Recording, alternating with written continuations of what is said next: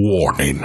The following podcast contains two morons talking about sophisticated subject matter, like news and hoo-has. Also a few whoopsie daisies and at least one houser ante. If you don't have a strong stomach, you know where the door is. Right. On with the shenanigans then. The podcast which you are about to hear is an account of the tragedy which befell two washed up losers. In particular, Court Psyops and his immature co host, Matt. It was all the more tragic in that they were uncultured morons. But had they lived very, very full lives, they could not have expected, nor would they have wished to see as much of the mad and macabre as they were to see each week. For them, an idiotic podcast show became a nightmare. The events of each week were to lead to the discovery of one of the most bizarre crimes in the annals of American history cinema psyops with Court and Matt.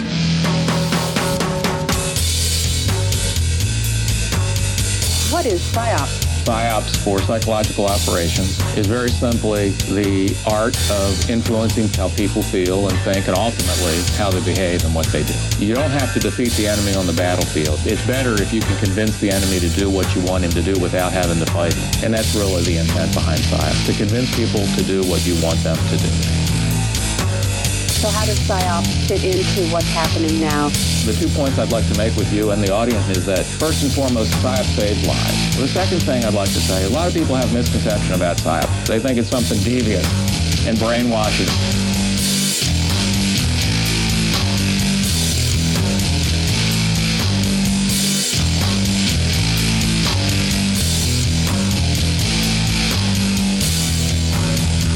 Say you don't know exactly what's going on right now, but we do know that there are some PSYOPs going on, right?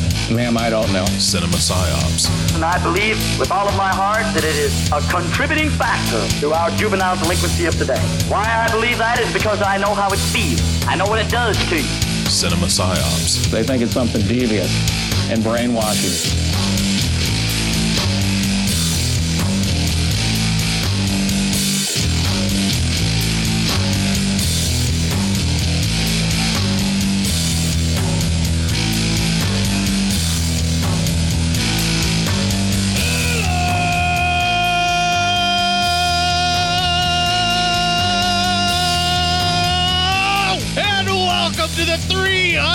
301st episode of Cinema Psyop. I'm your host, Court, the guy that's getting the vocal power back like he's still living in the goddamn 80s. And joining me once again this week to celebrate all of the greatness that is the Texas Chainsaw Massacre is my co-host, Matt. You know what we should totally do? We should get in a car, drunkenly shoot signs, start calling radio show hosts like we're graduating high school. Secretly, one of us will be Bill Moseley, who also plays Chop Top. yes, exactly. Oh, dude. So I was kind of dreading doing this episode for one very specific reason. Yeah. Not to have the ability to play the soundtrack. Matt can attest I was lamenting this. Like Yes. like every time I brought up Chainsaw 2, I was like, God damn it, I can't play the soundtrack on the air. Dude, I gotta have that soundtrack. Well, I worked out a deal where I fucking can. All right. So this is how it's going to have to go for now. And basically, oh, all right, everybody, take a knee. Come on in, take a knee. Get get close. All everybody, everyone, everyone, let's get together here. Let's talk. All right. Now on Legion's Patreon, there are no bots that'd be scrubbing currently. So for now, it's technically the Wild West on the Legion Patreon app. They're private feeds, so someone would have to subscribe to it and then scrub a bot. That extra step, that extra bit of annoyance, that's going to take a while before they start thinking about that to come after us. Yeah. So I got the okay to start playing whatever the fuck I want again on the Legion Patreon only ad. Now, our main feed and the one that goes out everywhere and gets to Spotify and gets to YouTube and all of those other places where these spots be scrubbing, that music won't be featured. So now I'm doing two edits a week, two different edits. Yeah. One with the music that I intend to play all along, Yes. and then the other one will be just basically some kick ass, whatever music that just feels right in that edit and kind of emulates the feeling I was going with with the music befitting of. But the important thing is, if you are a Legion Patreon ad subscriber, you will now get the cinema psyops the way that Court intends it and wanted it to be and had to give that up for the better of the network. Yes. The one that we wanted to always give to the people. Purity. Yeah. What I'm so excited about this, though, more than anything, is not just being able to include the music and all that. I also decided for folks that are nice enough to support the Legion feed, I was talking it over with Bo, and then part of the deal is, well, why don't we just release it as soon as that edit's done? On the Legion Patreon ad, you can, as soon as I'm done editing it, and as soon as I get it to Bo and it gets added on there, boom, it's it's there for the people. If Yeah. you if you can wait, if you're not a subscriber, if you can wait, and you don't give two fucks about the music that I put in there, if that was like the worst idea that you ever thought I had during the show, all of the music befitting of stuff, well, you don't have to worry about it. Good. You can Good just stay them. on the main feed. You don't have Yeah. to. You don't have to do anything extra. You can just leech instead of seating. Yeah, Legion Patreon. Just go ahead and suck off our tits. Clip. Yes, but also, um, given some of the photography that's starting to pop up in the group Yeah, again, that's you may start- wanna, you may want to stop offering such things unless you are prepared to deliver. unless you're ready for the fuzzy fun times. Uh, Wait, is this the week that you're fully vaxxed? yes. Fucking I'm A. Fully, fully vaxxed. Is it already past, or is it sometime? No, it'll this be week? tomorrow. Ah, so as of this recording, it will be re- tomorrow. Yeah, as of this recording, I will be fully vaxxed. Should we tell the people that you were risking it to see me yesterday? Should we tell them? Yeah, we Yeah. why not? Fuck it. Yeah, we risked it. And I risked it to see you yesterday. It's like the first So- time we've seen each other in person in like eight months. Eight months. Yeah. Yeah. I would say eight months. I saw you on a doorstep once, Yeah, but I was in the I was in the car. yeah. I think we've waved to each other whenever you Yeah. and your wife have come to pick up my wife or whatever. But yeah, uh, and I did the right thing. I waited until I was fully vaccinated before I saw my friends face to face. That's right, you did. I I fucking I didn't. But I also got COVID, so I had antibodies to spare. Yeah, if your second shot didn't do shit, I think you were pretty much fine because that seems to Pretty be much, people who have had it. I got I got a um not even the day after my second shot, the day after like the two days later, I got a slight fever and I felt a little tired. And then that was it. Then I was fine. And my first shot I felt nothing. So That's uh that's crazy. Well, I'm I'm glad you're fully vaccinated and yeah, we had a mutual loved one visiting us and they happened to be staying with you so I came Yes. over to hang out. that is correct. yes, come to, to come see our mutual loved one. it's the easiest way to phrase that without doxing anyone. yeah, yeah, ex- exactly, without really fucking everything.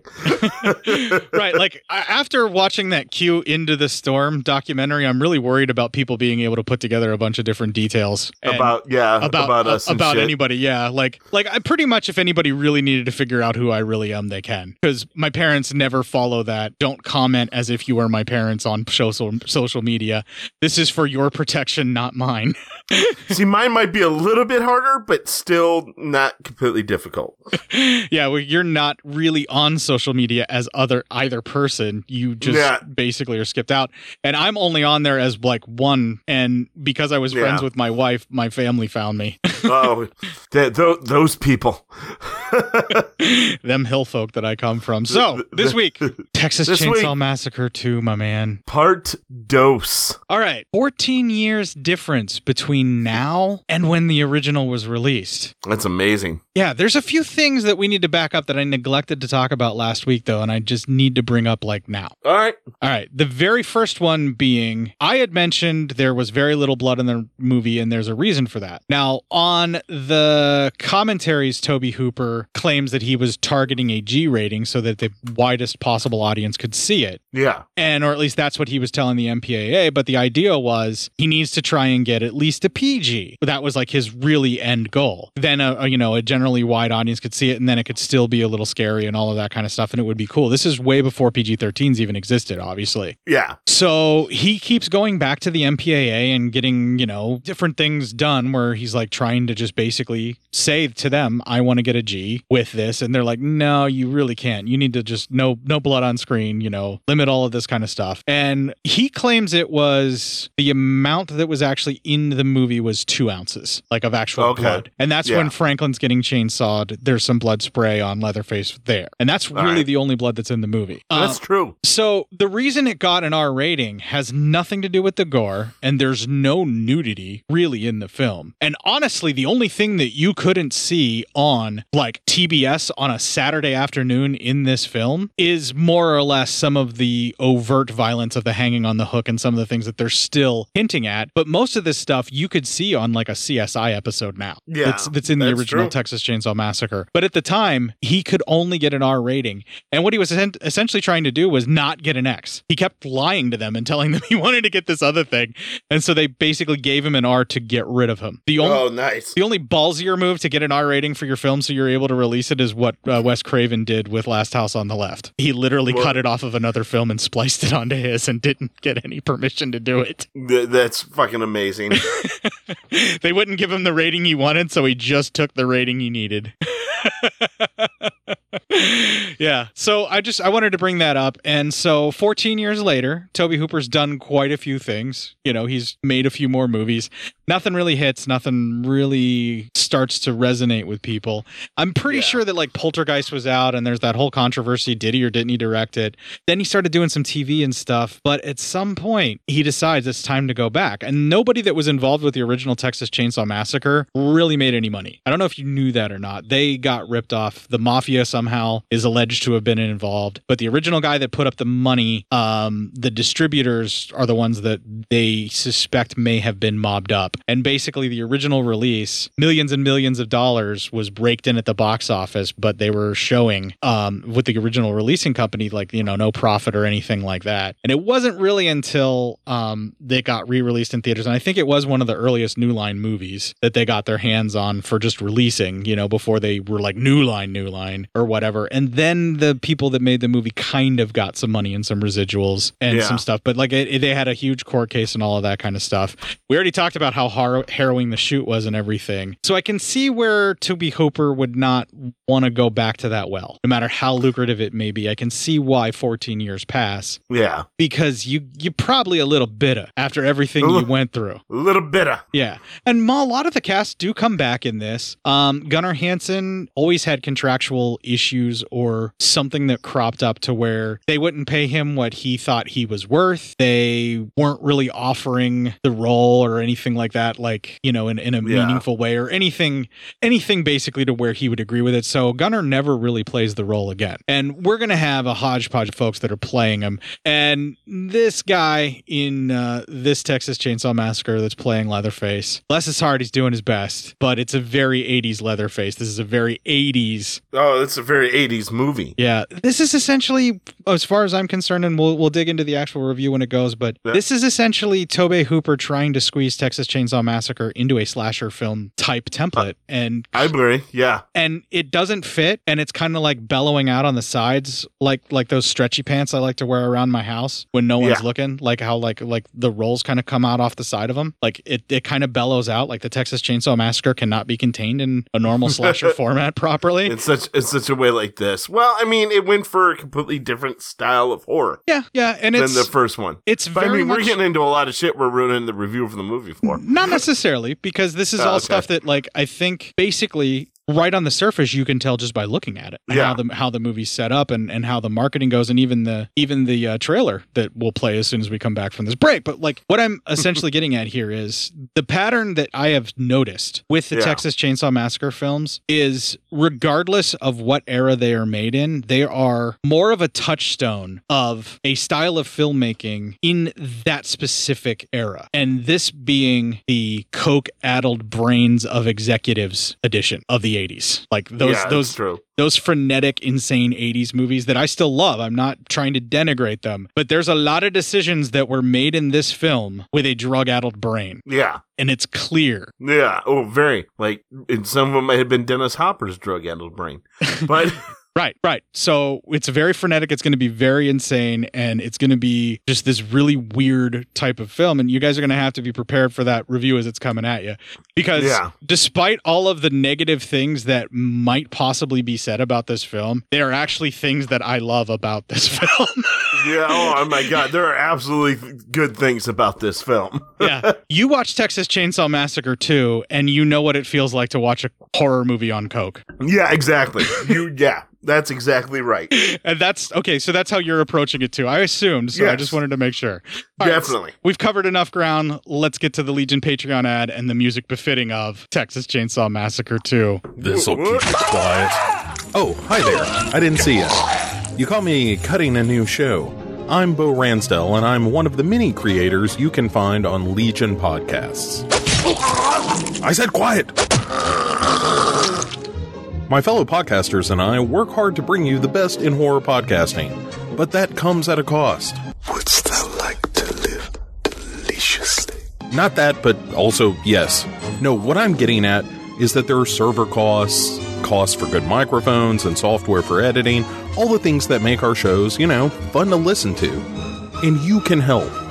If you're enjoying the shows on legionpodcasts.com or in the Legion Network available on iTunes and Stitcher, just about anywhere you can download a podcast, really, you can help us out and get a little something for your trouble at patreon.com forward slash Legion Podcasts. For just two bucks a month, you get a pair of movie commentaries exclusive to Patreon, and for five dollars, you can also join us for a monthly screening of a movie. All of that available on patreon.com forward slash Legion Podcasts. We appreciate it, and thank you for listening. Now, back to the cutting room.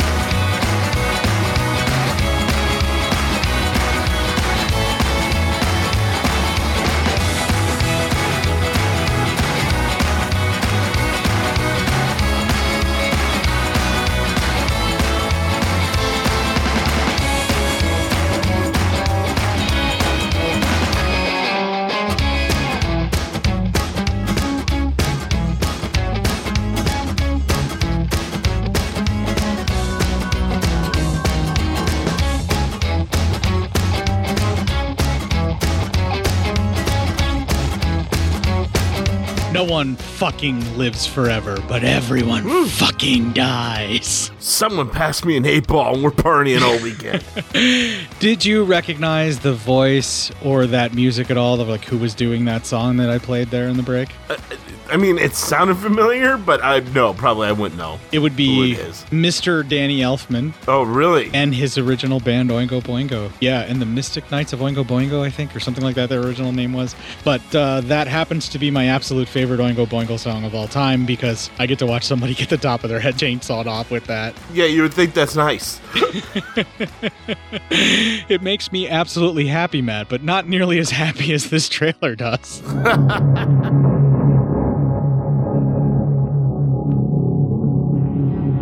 Thirteen years ago, audiences across America were horrified by the savagery of a faceless killer. In the wake of this bizarre rampage, he vanished. Now, after more than a decade of silence, he has come out of hiding.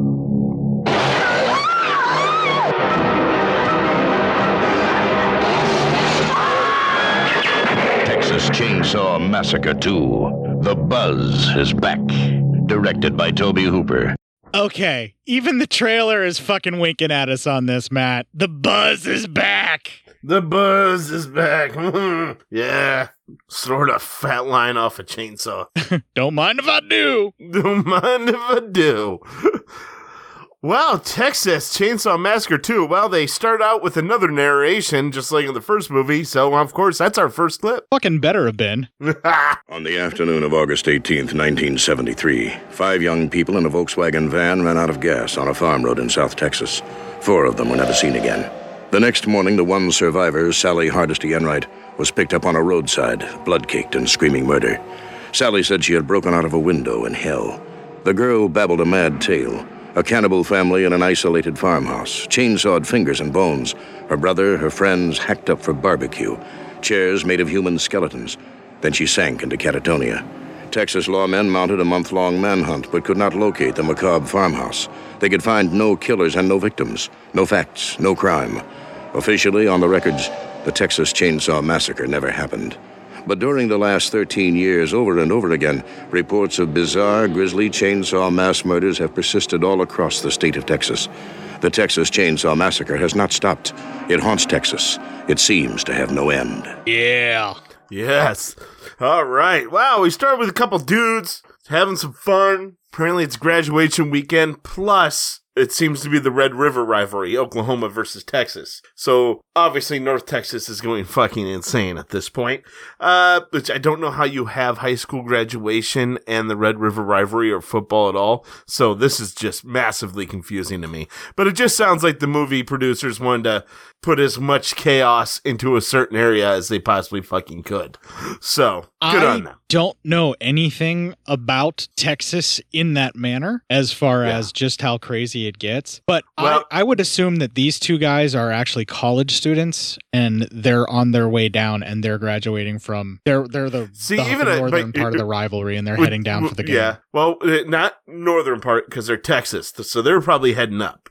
It's Oklahoma, Texas is the Red River rivalry, which is, I believe, the big game they're all talking about because that's the game Texas freaks out about the most, as well as Oklahoma. Number two, the game typically is going to happen in October, possibly even early in November because it's a big game. It's going to be late. Don't have a lot of uh, graduations, not even college, high school, none. So again, they're just trying to, I think, set up and give you as much something that seems just so fucking like a chaotic time. I hate these guys so much. else. I didn't Oh, dude. realize they were actually graduating anything. I just thought they Yeah. were two rich douchebags driving around. Well, they're they're also shit. rich douchebags. One wearing the fucking lizard eye holograph sunglasses. played by Bill Moseley, masterfully so. He is so Yes. fucking annoying. You want to kill him. That character, Uh-huh. you can't wait for him to die. Exactly. So you sit there and you're like, all right, well, all right. And they are shooting signs. They're calling a radio show host and they're holding up the line so she can't disconnect from them. And it's pissing her off. She says something Um, about the regulations to Yeah. one of the most badass characters ever in horror, LG. This motherfucker LG. rules. This motherfucker is a man and a half.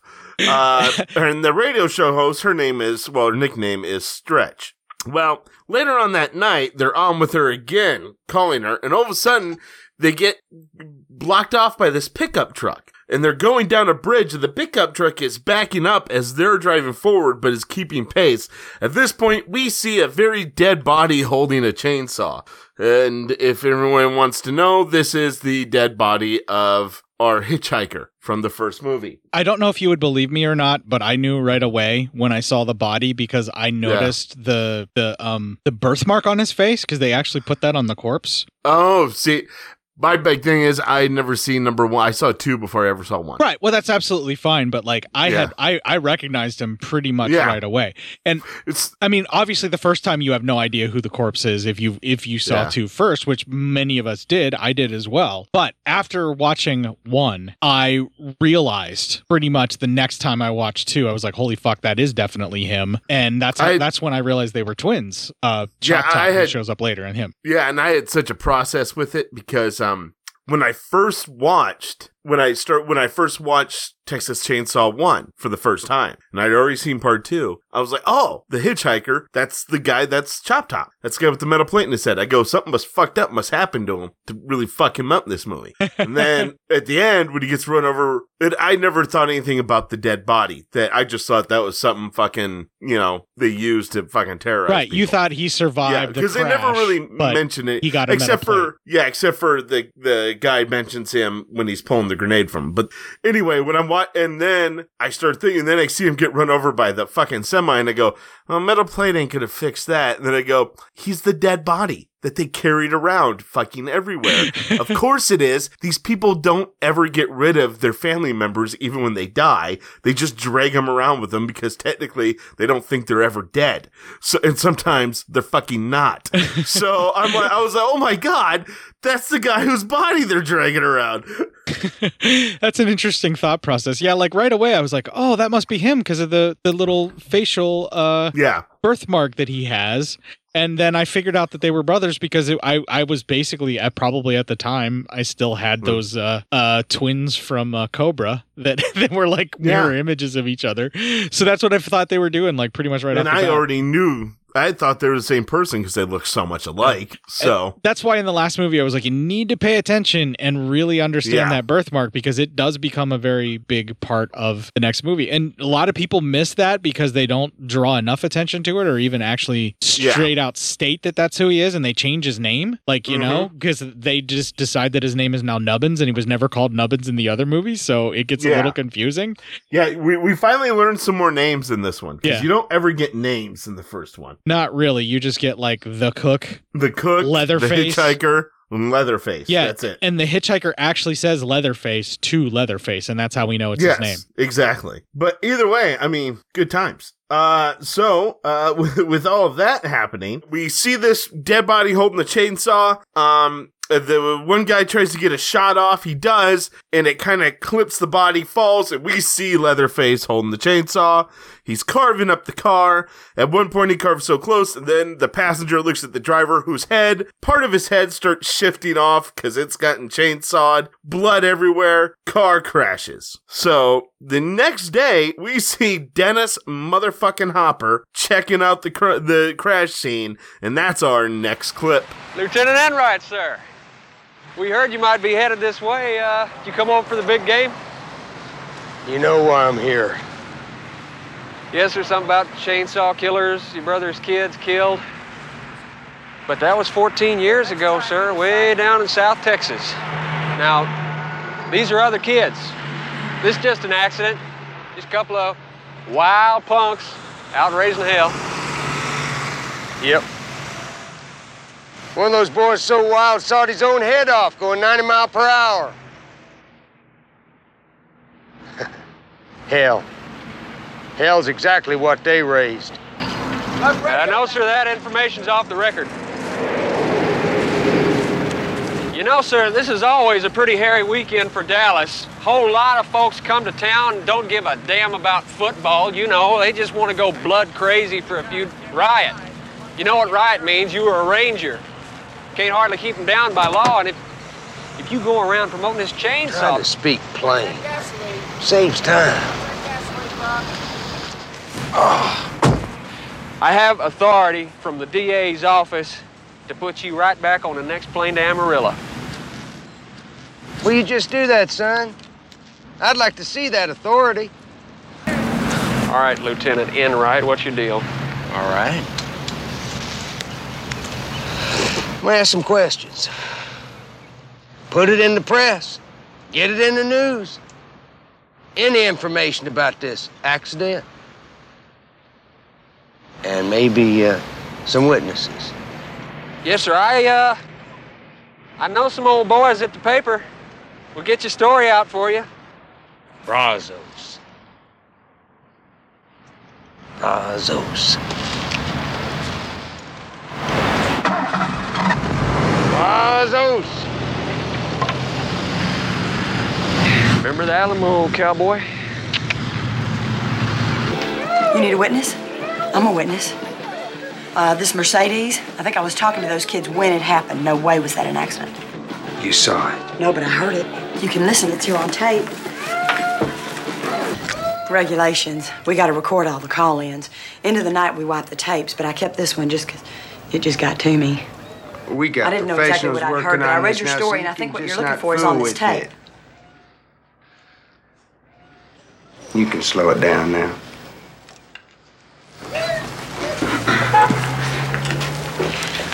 Um, you're just a joke in this morning's paper. Uh, cowboy chases chainsaws 14 years. Dallas police refuse comment like you're, you know, hung up on, on something crazy. But I believe you. I might be the only believer you got because it's right here. What is? Right on here, those kids getting killed. Now, this is evidence, sort of, right?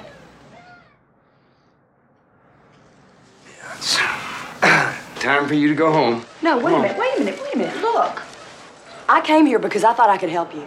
I DJ this dumb show on KO Club in Burkburnett, but people listen to me all across North Texas. Now I could put you on the radio, get people to believe you, get you some help. You're gonna get in my way. Don't you get in my way. No, I am already right in the middle of this. This is my chance to stop playing headbanging music and do something real. Well, I don't need anybody to stand with me. All right? You can't do it alone. I got a perfect willingness to die.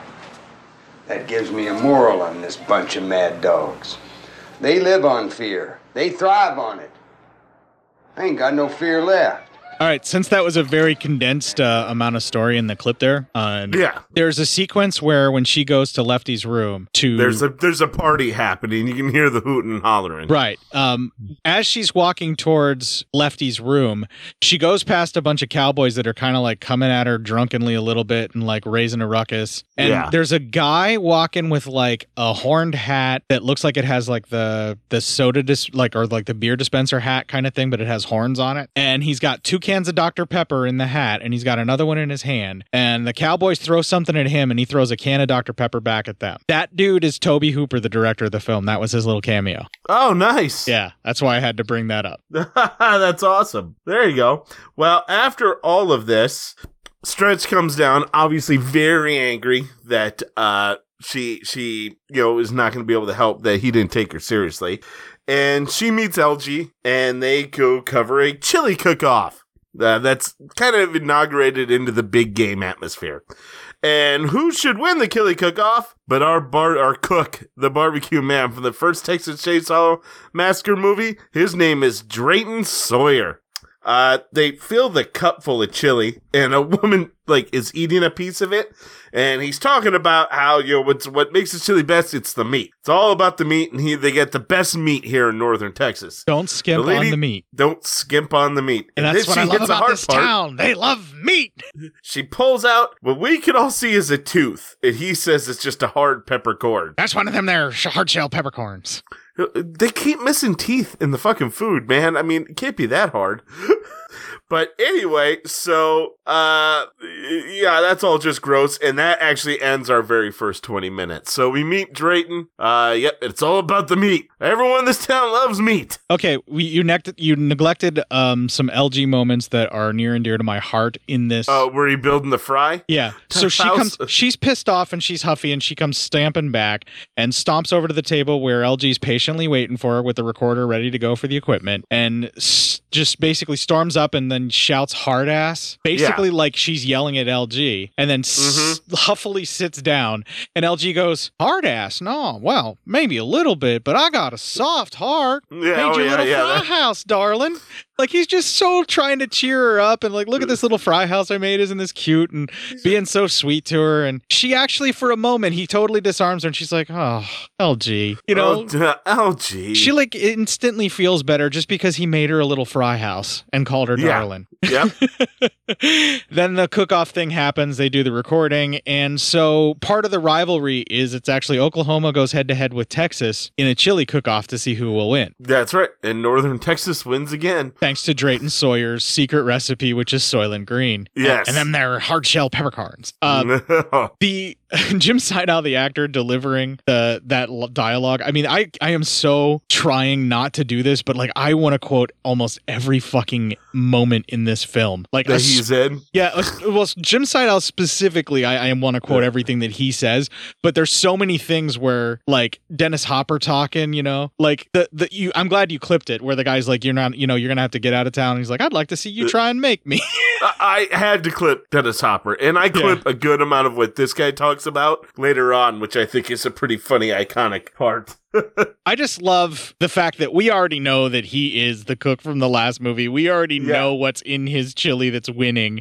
And Yeah. the way he just says that, where he's just like, this, you know, the, the secret is the meat. Don't skimp on the meat. We have the best meat, you know? And it's just like, that's what I love about this place, this, this town. This town loves meat. And he's just like super excited and like really happy to be serving people, other people, and winning competitions doing it.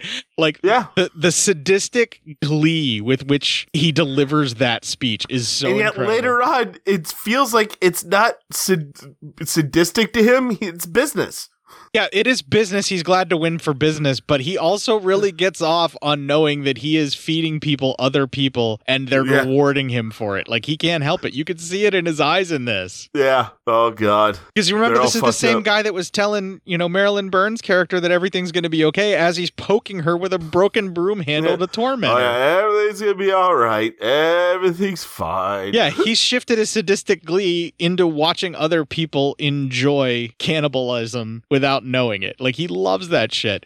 And this first 20 minutes is a great build up for that. It lays out all the characters. We know that Franklin and Sally were the niece and nephew of Dennis Hopper's character. We know Yeah. that he is a ranger, right? So he basically has like carte blanche to do a lot of shit that he probably shouldn't be able to get away with. And he's got a vendetta against this family for obvious reasons. It all is laid out right in front of us. And let's just talk and he about has and he has pretty much a death wish. He he doesn't fear death. let's just talk about now the reason that I picked the No One Wants to Live Forever to play from Oingo Yeah. Boingo is because of this scene that's the opening of the film. This scene where the chainsaw attacks the car is such a wonderful sequence. They actually do like this call to like almost this Japanese style puppetry where they would hide or cloak the puppeteer in all black and then have the puppets be really bright colors and then have a black background and they would use like rods or various things like that to do this puppeteering. They're doing a call to that where Leatherface is all dressed in black to make it look like Nubbins is doing this just because Yeah. it's like that much more scary for them. And essentially what they're trying to do is cause a car crash just to kill these guys just because of what Pretty they much. did. That's all yeah, it is. because yeah, they they did. They played chicken with them. Yeah, they we we did neglect to say that, but that was one of the things that they did. They Yeah. ran Chop Top off the Chop Top off the road That's road. why they didn't bother trying to take any meat from those guys.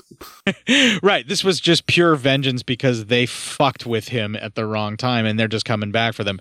And the reason they did it on the bridge is specifically to make it look like it was an accident. But if you will probably notice as the film goes on, Chop Top and Bubba are not that smart. Yeah. Well, yeah. Of course not. And this is clearly some thrill seeking behavior. But as far as like a slasher movie opening to introduce you to what is going to be your killer, like your main dude that you're supposed to be like connecting with as the main baddie, like a Freddy or a Jason, what they're doing with Leatherface, where they're trying to turn him into that style slasher, there's Yeah. no better way to give you a hard sell than to have him puppeteering his brother's corpse and chainsaw a car standing on the edge of the back of that Chevy truck. He's Yeah. he's not like he's not like standing in the bed. He's standing up on the edge of the truck and chainsawing that car like it's nothing while puppeteering his brother's corpse. Yeah. That's fucking Yeah, amazing. It's fucking awesome. I love the beginning scene. yeah i and then the the head chop still looks amazing there's some things that now when i see it not on vhs or dvd and it's actually up converted to hd like on blu-ray or above um there's some of the effects that are not as effective for me and this is tom savini's stuff so it's really hard to say that there's some Oh, things wow. there's some things that like you can really tell and you can really see where um not necessarily the makeup was rushed but like they just didn't have the depth or anything that they needed for some of the cuts and things and um this sequence though where the head comes off and then the blood spurts spurts out as Bill Moseley is screaming that is probably one of the finest severed head chunks to the way that it slides off Yeah, I love that. the, yeah, the actor is just twitching like you can tell like his brain's misfiring and stuff the way Yep. that they set it up the way they delivered it and the way the effect looks that's incredible it's not the absolute best effect that shows up in the movie but it is definitely something that grabs your attention right off the bat. And like i said it may have been 13 years but this intro by the time we get to the point where they do the killing just to kind of keep our attention and whet our appetites And then we see the investigation of it afterwards, and we're introduced to Lefty. And let's talk a little bit about Caroline Williams' Stretch. Oh yeah. Wow. Major crush Legs- on her for a large for portion days. of my life. Yeah, she is incredible. She is one of the better people to go up against this family. And it's really sad that they didn't get her back for like bigger Yeah. roles in the other films, although she does show up later on in the series and we'll talk about that um very shortly. You know, it's just more or less like a just another cameo, which is totally if that's all that they were wanting to do, that's fine, you know.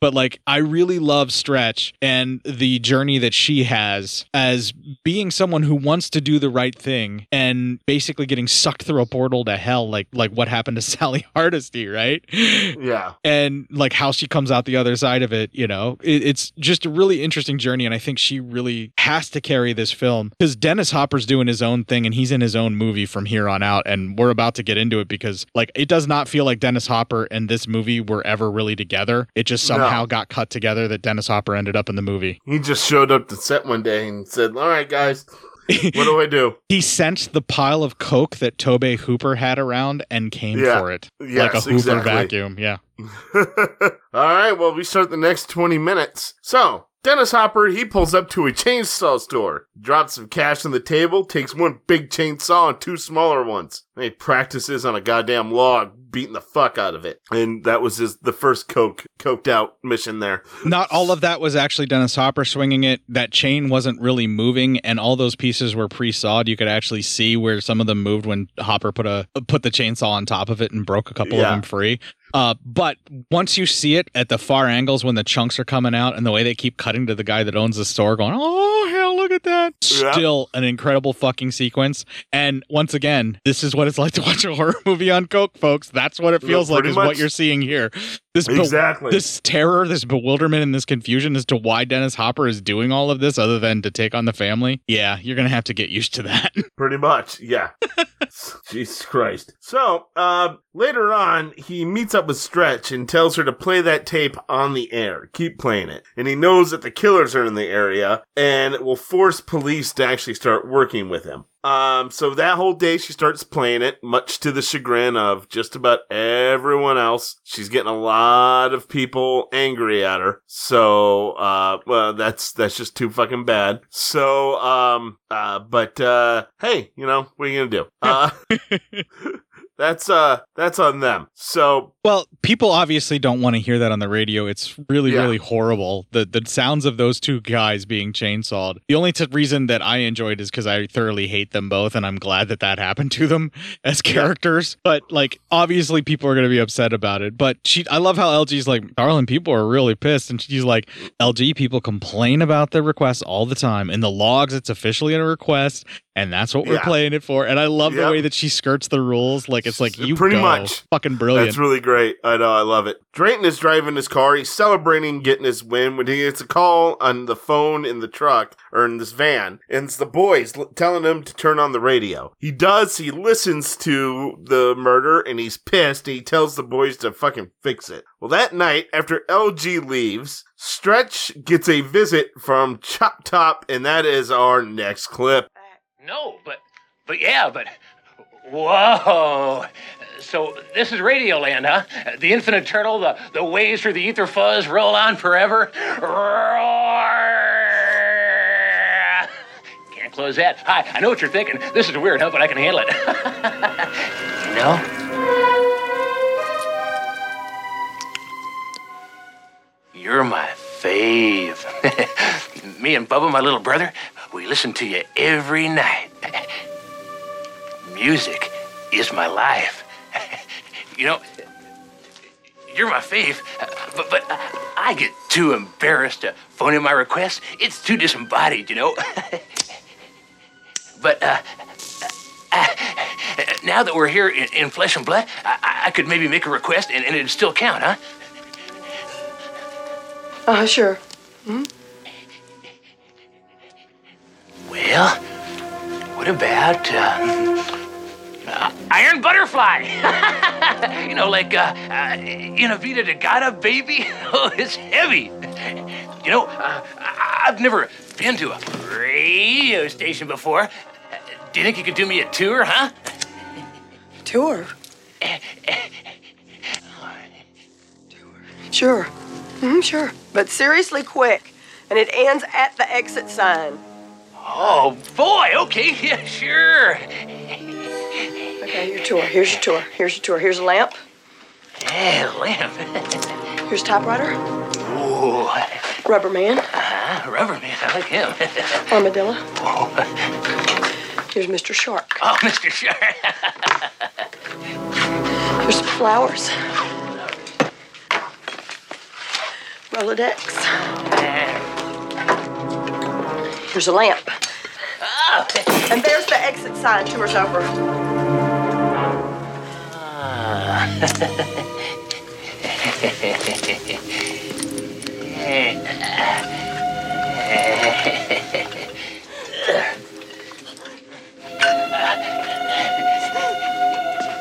E X I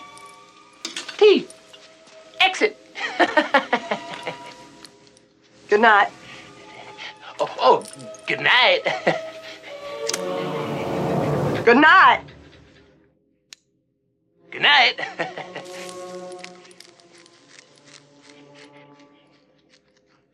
Good night. Good night.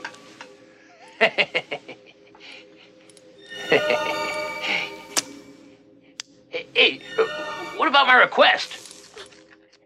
You know that lefty request record that, you you honked out today. I love that. Let's see.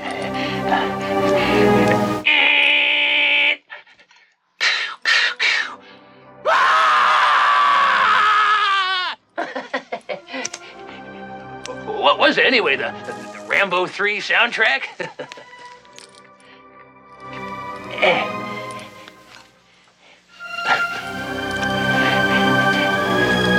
Gonna play it again? Sure would like it. Hey, maybe I I could get a copy.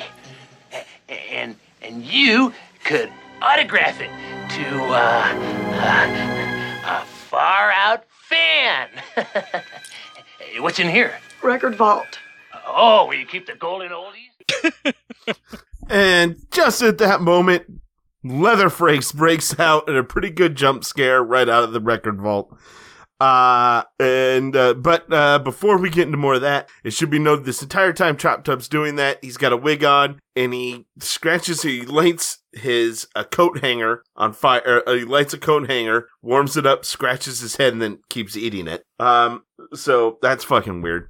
Can we And talk then- about Chop Top and how he ended up in the film real quick? Go ahead. Okay. After Texas Chainsaw Massacre, there was a I don't know if it was a student film or just like a it was a short film that was named The Texas Chainsaw Manicure. And they needed a hitchhiker and they needed someone to look and act exactly like the hitchhiker because they were doing sort of a parody of Mhm. the Texas Chainsaw Massacre. So they needed someone to look and act like the hitchhiker, hitchhiker in the original Texas Chainsaw Massacre. Enter an actor named Bill Moseley. He has a wig, and there's actually it's a special feature on one of the DVDs that I've actually seen this film with him in it, and he does a damn near spot on impression of the actor doing that character as the hitchhiker. They Yeah, he really does. when they decide to make this movie, Texas Chainsaw Massacre 2, Tobe Hooper saw this and was like, I'm going to get this guy. He's perfect. They were going to do a thing where um, they were going to bring back the original guy who played the hitchhiker and then they were going to make them literally twin brothers. But something didn't work out with that. I'm not exactly sure how, and I don't want to drag that up in the drama. But because Tobe Hooper had seen that, he's like, well, I'll just get that guy from the Texas Chainsaw Manicure.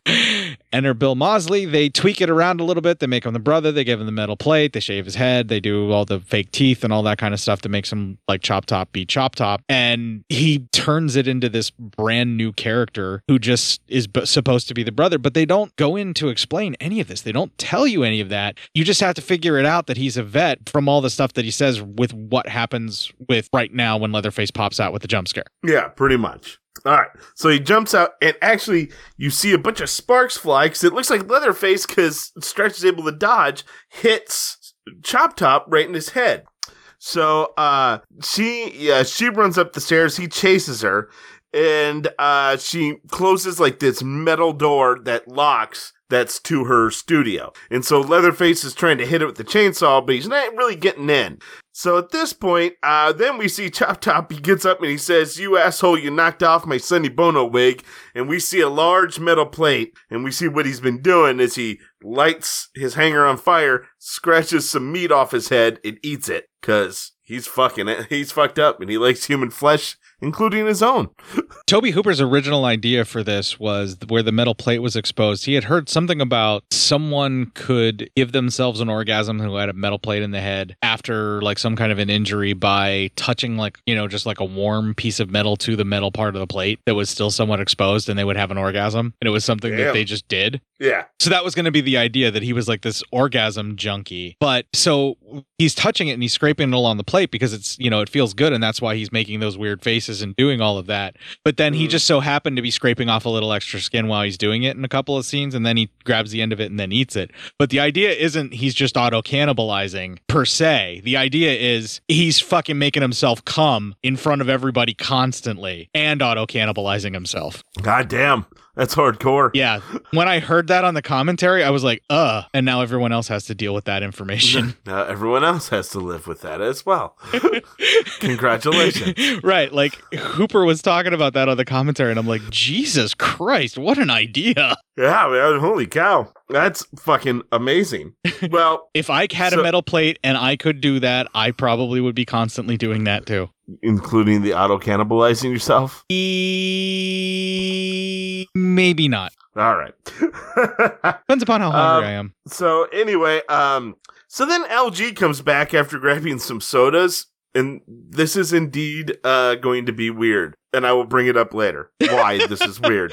Um, but he comes back after getting sodas, and he gets jumped by CT, who hammers him, and this is where we get the scene incoming mail. That is something we use for when our listeners send in uh, uh, mail and shit. You go incoming mail, and he keeps hammering them just right in the face, and CT or LG's you know quivering. It's a fucking horrendous scene. Time for incoming mail! Yeah, exactly. Uh, The one sequence where he hits him in the forehead really, really hard and he just automatically spits because that's a reaction Yeah. that happens sometimes with brain damage. And we Uh-huh. do see LG like hawking loogies quite a bit, but he spits Yeah. the same way. That is where it really gets kind of grotesque for me because like having that automatic reflex that you can't control and the way that the actor portrays that. And the guy who plays LG, every time he takes a hit to the head, the way that he contorts his face and the way that he looks and the more blood that they spread on him, this scene is just really hard to take because he just keeps fucking hitting him. And if they cut away from it to give you some respite to go watch uh, Stretch being chased around by Leatherface, you Yeah. still fucking come back to it a couple minutes later and he's still banging on his head and yelling shit at him with this tiny little hammer. And he loves how long it's taken. He's having a great blast doing oh, this. he loves it. It's it's the funniest, funnest time to him right now. And he keeps saying So- like Ho Chi Minh Trail, incoming mail, and just Yeah. hitting the guy over and over again. And it's so Ugh. fucking grotesque. Yeah. Stretch is kind of like hiding out in another room, and this is where I think it's weird. In this other room, there's a whole tub of ice cold sodas. Oh, that's kind of what. I thought it was So why did. LG I- have to leave for drinks? I thought he went to go get coffee for him, like because they wanted something Uh, warm, maybe. I don't know, man. It's fucking weird though. Anyway, Leatherface busts through the wall and kind of corners her, but for some reason he, he gets a connection with her. He, he enjoys her, for lack of a better word, likes her face. Her legs So are he- spread when she's sitting in the Yeah. tub screaming, and he's already pumping at her with the chainsaw. He's Yeah. horny. That's all. Bubba's horny. That's all it is. So Bubba freaks out a bit and then just leaves. The two, he comes down and tells, he confirms He doesn't to Top just Top freak out. No, her. no, hang on. He doesn't just freak oh, out a little bit. Yeah. He starts fucking the tub with the chainsaw. All right, pure Yeah, and simple. right. Then the chainsaw stalls out on him. She asks how mad he is at her, like Yeah. a bunch. Then he puts the chainsaw at her crotch and rubs it around her leg, like he would be doing his cock. Essentially, she's like, you know, oh, you're not very mad at me or, or whatever. And then she asks him how Yeah. good he is with it. She's. It's basically like he's replacing his cock with the chainsaw for sex, and then he goes to start the chainsaw by doing a very serious, violent jerk off motion. It fires up, and he basically bukakis the room with chainsaw attacks to get her screaming and to make his brother think that he killed her so that yeah. he can let her live. Like that whole entire sequence is like multiple levels of what the fuck that we can't just like cross over and say he freaks a little bit out. Yeah. Can't do that. it's insane. It's fucking sexually suggestive and really weird and like borderline deeply pornographic what he's doing with that chainsaw. It's again, I mean, for lack of a better word, it's just a movie induced on cocaine. yeah, yeah. That scene particularly. Yeah. Yeah, yeah, yeah, yeah, yeah, yeah. Yeah, yeah, yeah, yeah. So the two decide to leave and they take LG's body because it's got a lot of good meat on it, according to Chop Top. And they pick it up and they walk out of the studio, and that ends that 20 minutes. So kind of an action packed 20 minutes there. All right, so we went through a lot of what was going on there, and I really like because you can't you can't not talk about it when it was happening, particularly whenever you know you, you sidestep some of that stuff that was probably a little uncomfortable for you to talk about there. But yeah. the first twenty minutes and then this twenty minutes, this sequence, it is definitely ratcheted up at this point, and it just continues to get more intense. Like you don't get a moment to take a breath between hammer hits on poor LG, who just just refuses to fucking die, no matter Yeah. how many times they hit him in the head. He just is somehow still fucking alive. And then Leatherface has this whole weird sexual awakening thing that you have to witness where like he's really into Caroline Williams and I can't really say I blame him, you know? Yeah, I mean, Not really. Hey, listen, if you're gonna have a thing, this is the thing. it's not an, it's not that bad of a thing to have if you're going to Yeah. have a thing for someone. I, I totally understand you here, Leatherface. So he then betrays the family for what we're assuming is the very first time ever. And this may be one of the things that Gunnar Hansen had a problem with because I think the way that Gunnar always played it was he literally would do anything his family told him and that's it. Yeah, And so much. he probably wouldn't go head over heels for a girl because he probably doesn't even have that kind of understanding the way that he was being portrayed in that film. So maybe there was some creative issues on top of the money as well that he didn't want to do some of this stuff. Who who really knows? Uh, but it's in this sequence that the actor who is playing Leatherface kind of wins me over because the guy gives zero fucks about anything other than just trying to make Leatherface as skeezy and creepy as fuck. Like he's a more grown up and sexually awakened Leatherface with a chainsaw fetish, and it's really Yeah. hard to watch and it's really insane. And you're you pretty much feel like you're on some kind of weird altered substance watching that shit happen. Yeah, so we start the next 20 minutes. Uh, Stretch finds them leaving in their truck, and so she follows them, saying that Lefty was supposed to be here, but, you know, he isn't. So uh, she follows them to like almost like an old, not so much an amusement park, but almost like an old, kind of like Civil War reenactment or Old West reenactment type park thing. Well, they had like a Paul Bunyan, and then they had like this archway that was like um like like a skeletal bone uh archway thing that looked like it was supposed to be like an ox back, Yeah. you know, or something like that. Like I Yeah. thought it, I thought it was like a Paul Bunyan or one of those like tall tales kind of, ad- not necessarily Adventurelands, but like a theme park for kids, but it didn't have rides because they did have those where they would Yeah, have slides and you know that's like what I'm big thinking. statues and things. It was like a theme park kind of thing like a roadside attraction theme park, and it looked like it was orientated towards uh, Paul Bunyan. uh, Is my Yeah. guess. I, I don't know what else to describe it as other than that because it's clearly dilapidated. It's clearly been like abandoned for an extremely long time, and clearly no one that is a sane person has gone near this in ages. Yeah, but it's out in the middle of nowhere anyway. Right. The highway probably moved away from it, and that's probably why it went out of business. Yeah, so she gets out of her car, starts walking around. All of a sudden, she sees a car pulling up behind her. She freaks, she runs, and eventually we see that it's Lefty. And he gets out of the car, but she, standing there, falls through a trap.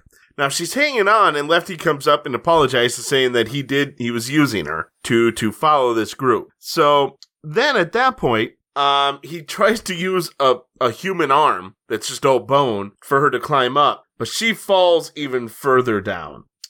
Um, That seems like the dumbest maneuver that he Yeah. would have thought of. You'd think that a ranger would have some fucking rope in his car. something. Or he tried to handle so like his- one-minded. Yeah, or he tried to handle her handle like hand her a belt or something. But like Yeah. grabbing a corpse arm and trying to use a corpse arm for leverage, anybody would be able to tell you that thing's going to break on you. It seems like a real obvious ploy that they just threw in to the film to make this happen. Yeah, pretty much. You know what I mean? I mean, it's still fucking cool. Don't get me wrong, but like this is one of the things where I'm like, uh, all right, man, you didn't really think that one out for sure. Yeah.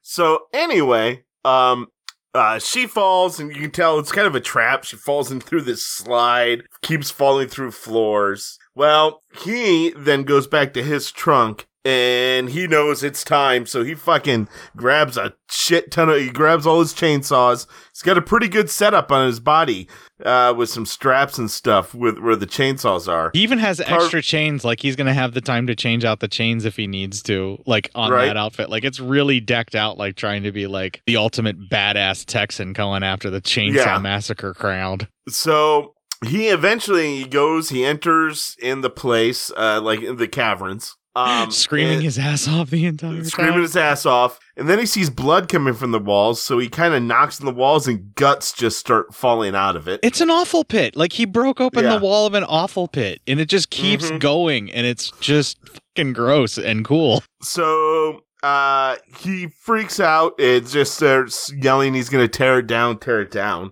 And he starts chainsawing everything.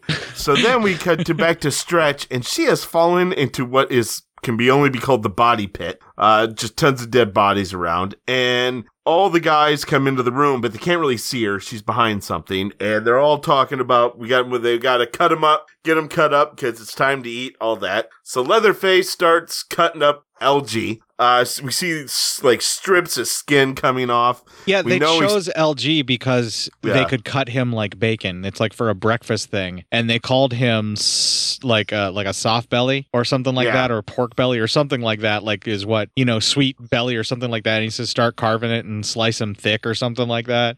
And so they picked LG because he's got a little extra weight on him, and they can make him taste like bacon. Pretty much, yeah. So uh, they uh, they take everything off, and uh, or he starts taking stuff off, and all of a sudden, Stretch backs into something and makes a noise, and Leatherface finds her. He starts freaking out, and Drayton comes in. And he goes, What are you doing back there? What are you playing with back there? And Leatherface shows him that he had taken off LG's face. And he goes, Oh, okay. Never mind. Well, get to cutting up then. Cause he was like, Oh, he's just fucking playing with a new face.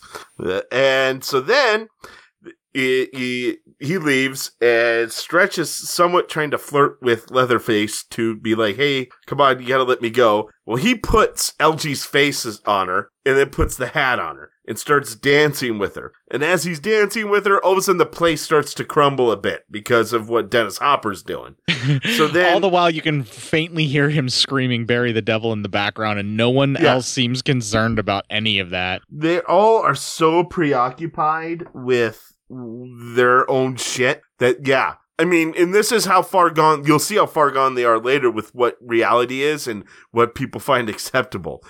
Anyway uh he leatherface ties her up and leaves the room. And she is trying to get out of it when all of a sudden a very much still alive lg wakes up with no face and chunks of skin missing court please talk about this Uh, did you get a high definition print for me, or did you get the DVD release? Because I want, I'm wondering if you saw it and like what I saw it. I I think I just got the DVD release. Okay. The facial structure, the way that that is all scraped away, very believable, Mm-hmm. looks great. But they shot too close and at the wrong angle for the ribs in quite a few scenes where LG is walking up to her. Because at Ah. a certain angle, like there's enough shadow and it makes it look like you can see in.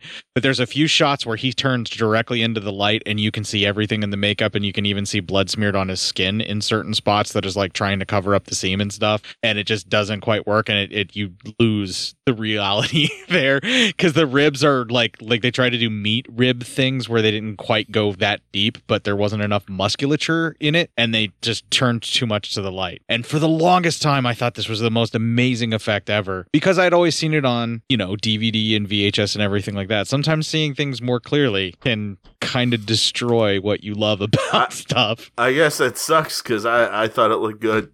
I thought it was pretty fucking cool looking. Yeah, I'm don't get me wrong. For the longest time I thought I was seeing something in this effect that I wasn't. So what I'm trying to say and what I'm trying to describe is after years of thinking I was seeing something so detailed and so had so much depth and like you could see the guts underneath the ribs and all this kind of stuff that my brain thought I was seeing and then seeing it clearly enough to realize that it was just a skin defect and there was some musculature but not a lot and they clearly needed to be further back because there's a couple of sequences where he's LG standing further back and it looks incredible and it's gross. When he first gets up, super gross because they have it lit right in the shadows and everything. But when he steps forward and he starts swiping at her, you can see like a bunch of seams in the makeup and you can kind of tell where like his actual skin is underneath some of the effect and it kind of ruins it and it broke my heart. And I can't now unsee it even when he stands up. I can see it all. oh, that sucks. Yeah, but I still love it. It still looks great. Don't get me wrong. These are just, you know, someone that's watched this way too many goddamn times and overanalyzes everything that happens in it. But it still Yeah. looks incredible. And LG, like the leg skinning is amazing, and the the part on his arm that's coming off is so fucking good. It's very detailed. Yeah. It's just that the ribs you could tell like they needed him to be able to move to do the stuff that he was doing, so they had to pull back on some of that makeup because it wouldn't have worked. And they just they they had it torn the light too much. Yeah. especially when he's trying to do the thing where he's cutting her loose. Um, you were talking about he puts LG's face on her and she tries to stop him from doing it. And what he's Yeah. trying to do is hide her because if, if she just lays there with that face like that, she'll just look like a corpse and they'll ignore her. And that's Yeah, exactly. that's what he's trying to communicate to her, or at least that's how I took it. And then um, to calm her down, he decides he wants to dance with her. And then also, I think for his own pleasure, he wants to dance with her while she's dressed like Yeah, that. And he's like kind of making her his bride in that moment. I believe you are very correct, or at least his girlfriend. Yeah, something. Uh, just really weird, really disturbing. And I think she actually falls into their um their cold storage for the meat, like for their flash chill area for the meat. Because it's Yeah. they're they're underground, so they don't have to pay for freezers. That's why they're Yeah, that exactly. deep. But I mean, it seemed pretty warm in there to me. But Even still, right? Like maybe this room was the smoking room where all the yeah, or, were or it was. It, I think it's the cutting room. Yeah, it could be. It's where he where where he hacks up. Maybe not. They don't store him there. Maybe that's where the all the meat's ready to be hacked up, and then it's stored elsewhere once it's cut. Yeah, the logic on how their food processing plant underground here works is very Alice in Wonderland, and you just kind of have to like not really think too hard about it Yeah, exactly. because it will make your head hurt. Yeah. Badass it says, you know, fuck, I, I'm pretty fucked up, but he's able to get a knife and able to get it together enough to cut her loose. He falls and, and, and finally passes away and she replaces his face onto his own face and that ends that 20 minutes. Do you remember the last words out of his mouth before he dies? Uh, what did he say? Like, Something along the lines of "I'm falling apart" or "I'm going to pieces on you, darling." oh yeah, I'm falling apart on you. It's like, oof. Even in his Fucking- death, he's more concerned with trying to protect and take care of Because Stretch he's a legitimately a good dude. Yeah, LG. And she even says- she even you, says, LG's "Oh, the only good person in this film. Yeah. She even says, Oh, LG, I love you. You know, as she cries and mourns over his body. Yeah, he's such a good dude, and like I feel like everybody should aspire to be just a little bit more like LG. Um, I agree. May he rest in peace. May he rest in pieces. well, he will, given where he is, but still, Yeah. man, yeah, it still breaks my heart all the time to watch LG die. Like the last thing that he does, even after he's all skinned alive and beaten to shit, right before he dies, is he makes sure he cuts her loose so she can escape, and Yeah. then says, "I'm going to pieces on you, darling," and that's his final words. Pretty much. Yep. Oh man, what a great fucking 20 minutes. And it just Dennis Hopper's running around everywhere. They keep cutting back to him, coked out of his fucking mind, screaming bury the devil. There's certain points when I'm like, is he even supposed to be doing any of this? Like what the fuck is going on with Dennis Hopper? Right? What's it what's he actually supposed to be doing? Um, I'm like, are those actual support beams he's chainsawing through? Is somebody checking him for the method going a little too far here? yeah, yeah. Like I'm They're legitimately like, "Uh, no, concerned wait, about not supposed to be doing that, dude. I'm legitimately concerned about everyone's safety when Dennis Hopper is carrying a chainsaw in this film. I agree. And I think everyone should be. like I'm legit scared every time he's on screen with a chainsaw. He's more terrifying and fucked up than these cannibal freaks. Yeah, right. They're all like, "Hey, man, at least we practice safety with these things." Jesus. Yeah, he's literally like he said, "I've got nothing left to fear. I'm doing this to die." Like he's got the revenge right. He's, yeah, he doesn't. He's digging one more grave for himself. Yeah, exactly. You don't care about death. So, you know, yay us. um so anyway, we start the next 20 minutes. She's able to leave the room and we the all three they're watching their place fall apart and they're all freaking out, running into different areas. Uh she kind of keeps going through like these tunnels but keeps coming back to the main area. And she keep, she has a lot of close calls, especially with Chop Top, almost seeing her a few times. But uh, she's able to evade them for the most part until at one point she runs into a tube and all three see her run into the tube. And so they're like, Did you see that? And Leatherface tries to say he didn't say anything. And he's like, Of course you saw that. Go catch the, it's probably the person who's wrecking our stuff. It's a spy. Go, go catch her. Uh, so, uh, then we cut back into Dennis Hopper tearing shit up and he finds a, the skeletal remains in a wheelchair and he finds Franklin. Um, so, uh, he has a moment with Franklin telling him he doesn't have to be scared anymore and he'll take care of this. Oh, we you, And- you need to mention too. While Chop Top is there and everybody's like trying to figure out what's going on, Chop Top is Yeah. losing his mind, screaming "Nomland," shooting off a fire extinguisher, carrying nubbins around with him. I don't think he had much of a mind to lose anyway, but yeah, he's just, he just fucking, he No, I gets, I think he this gets is him. dr- this is him when much- he's home. This is just him relaxing. exactly. Much like the hitchhiker, Chop Top is a more of a, a a nuisance to Drayton, who only keeps him around to help Leatherface kill and get more meat for him. Yeah, he's much more manic than even his brother Yeah. because at least his Oh, brother yeah. settles down eventually. Eventually, but yeah, no, Chop Top is nothing but manic. I think he's hardwired on because of the, the metal plate in his head and uh, Yeah, and also know. probably Nom. well, I mean, yeah, well, he's having flashbacks and his PTSD with some of it, and then the other Yeah. part of it is I think he really likes this metal plate in his head because of what he can make himself do because of it. So he just keeps messing Probably. with it. Yeah, you're not wrong. So, uh, so after he says, you know, he starts tear- tearing up a lot more shit, going a lot more crazier. Dennis Hopper is after finding uh, uh Franklin's body. Uh, Stretch gets to that area. She even sees Franklin's body, and then here's here's Dennis Hopper's chainsaw going fucking crazy. And she thinks it's fucking uh, Leatherface, so she turns and runs the other way. Um, and then Leatherface runs out right in front of her, so she runs away from him. And we kind of get a lot of running back and forth here. And then uh, she kind of she's running almost what will be right towards Dennis Hopper, but he brings down an entire wall in front of her, trapping her. And Leatherface and the rest of the guys catch up to her, and that's our final clip. That parrot idiot. Get out of here. Who's this? I get it. Are you the saboteur that's fucking up our house? Trying to put me out of business? Thousands of dollars lost. You got that kind of money? No, it's the DJ, my fave. That dirty thing told me you boys got her. Well, yeah, uh, Leatherface killed her once already tonight. But look, she's red faced. Bubba's been playing with her. Bubba likes her. Bubba's got a girlfriend. Bubba's got a girlfriend. Bubba's got a girlfriend. Bubba's got a girlfriend. Bubba's got a girlfriend. Bubba's got a girlfriend. Bubba's got a girlfriend. Bubba's got a girlfriend. Is that what this is, Bubba? the old cock and cunt swindle, huh? S-C-E-X. Sex. Hey, you had to find out about it, didn't you? Yeah, uh, you just couldn't leave it alone. If you wanted to know about it bad, so bad, why didn't you ask me? You, you want to know about it? You want to know about it? Ask me. Ask me. It's a swindle. That's all. Don't don't get mixed up in it. Help me. Help me. Help me. Please help me. Please. Help me. Please help me. All right, Miss Priss, cut that out. Leave him alone, damn it! were you supposed to finish her. Finish her now.